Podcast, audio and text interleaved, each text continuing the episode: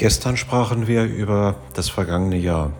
Was sind die Erfahrungen, die wir mitgenommen haben? Und äh, lasst uns heute doch mal ein kleines bisschen schauen, wie können wir denn daraus etwas fürs zukünftige Jahr machen?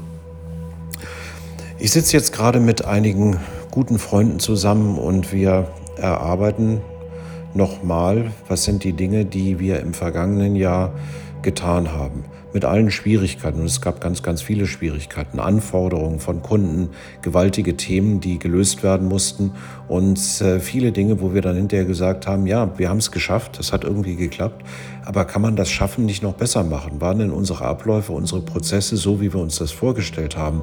Waren wir richtig eingestellt?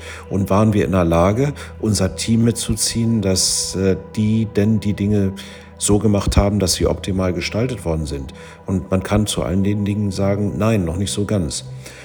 Und daher diese Auflistung vom letzten Jahr, die Erfahrung, führen fast automatisch dazu, dass wir uns über Dinge Gedanken machen, die wir im nächsten Jahr vielleicht ein kleines bisschen anders machen.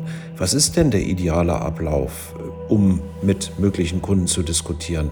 Wie bekomme ich denn die Kunden dazu, die Themen, die ich ihm mitgebe, ernst zu nehmen? Wie bekomme ich denn überhaupt den Kontakt zum Kunden, dass gewisse Themen etwas besser laufen?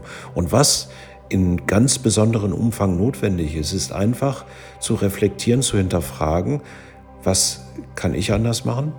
Was kann ich mit meinem Umfeld anders machen und wie kann ich die Dinge nachhaltig stabilisieren, also in Prozesse tun, egal ob das bei mir persönlich im Gehirn abläuft oder im System in der Firma.